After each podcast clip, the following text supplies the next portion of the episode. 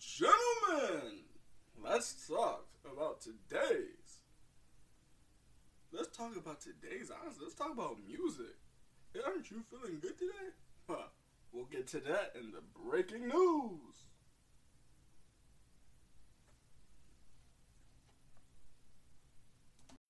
When you need mealtime inspiration, it's worth shopping Kroger, where you'll find over 30,000 mouthwatering choices that excite your inner foodie. And no matter what tasty choice you make, you'll enjoy our everyday low prices, plus extra ways to save, like digital coupons worth over $600 each week. You can also save up to $1 off per gallon at the pump with fuel points. More savings and more inspiring flavors make shopping Kroger worth it every time. Kroger, fresh for everyone. Fuel restrictions apply.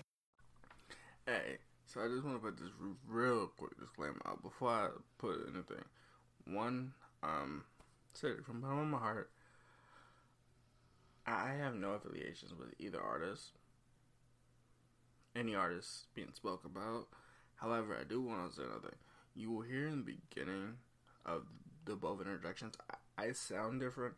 I'm using a different mic. I want to see how these mics play around, so I can give you the best quality while listening to this podcast. So I definitely be trying different sounds and different voices and different microphones. Just just as up. Okay, ladies and gentlemen. So, without further ado, let's talk about Scary Hours Part Two. I say Part Two because I think the first Scary Hours we got it related. To,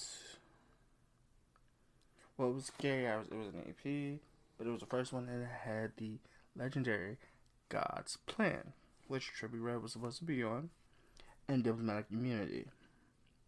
Now, but Drake showing the love to the Miami area, to the Florida, Lauderdale County, or the Miami part of Florida. I thought it was only right to listen, to listen to Scary Hours Part 2. While there aren't any references to Florida in, in this album, or in this period, I thought it was a good idea to talk. Well, when we have three tracks, they're 13 minutes long. The second track has a Lil Baby feature. The third track has a Rick Ross feature. And Rick Ross and Drake really never go wrong. So, I want to start backwards on this album. So, I think this album overall is honestly one of the better of the two. Well, I did like God, I did like God's Plan, and I did love Black Community. So I'm not gonna count them completely out.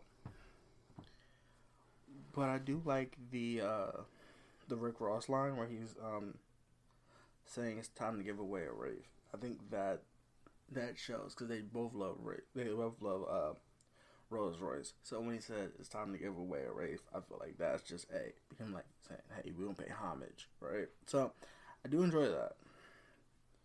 However, that being the longer part of the album, I think we do we get subtle lines when he's like when it's like he's eating lunch with the judge he's supposed to be in front of or you're just saying he has close ties. And he, and I think this line says it all.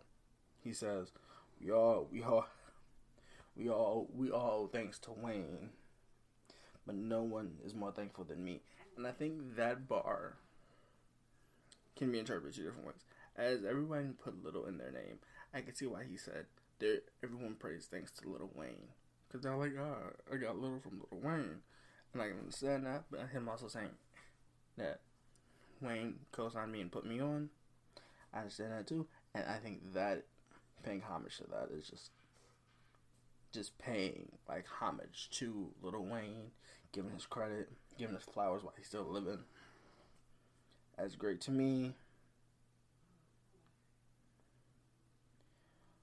While you hear Wants and Needs Lil Baby.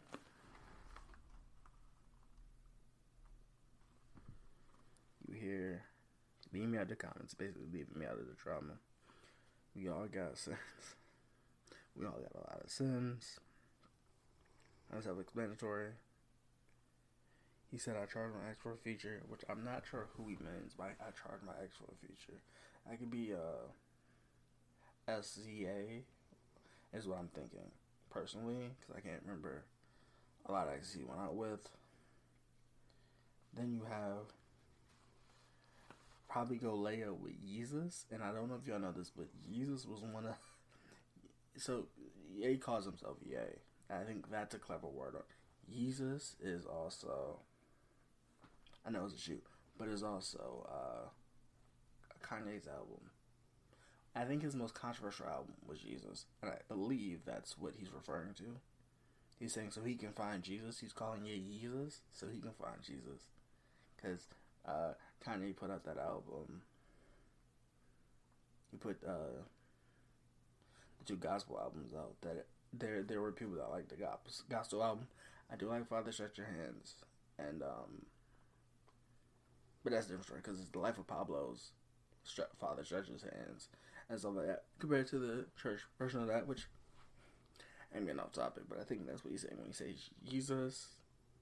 To get close to yeah, and I have a lot of confessions, and it it would turn us up.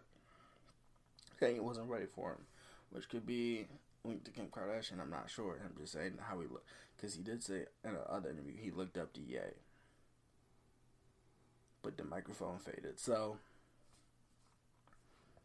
take that how you will, but I took that as hey, well, you know. Plus, Drake was in a lot of. I think Drake was in a lot of drama, not really a lot, but I think when they found out you had a kid and him pushed to you, like just leave me out the drama, leave me out the comments, leave me out the drama.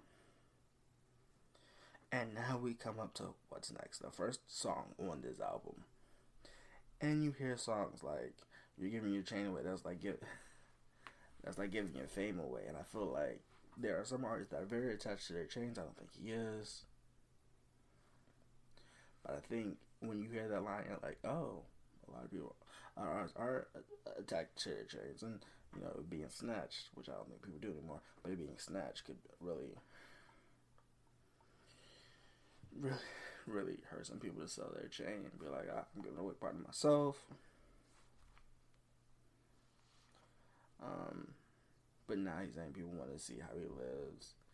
So he he just goes through what he did in the summer. He rested. New Year's Day he stretched it. We put he put that on the story.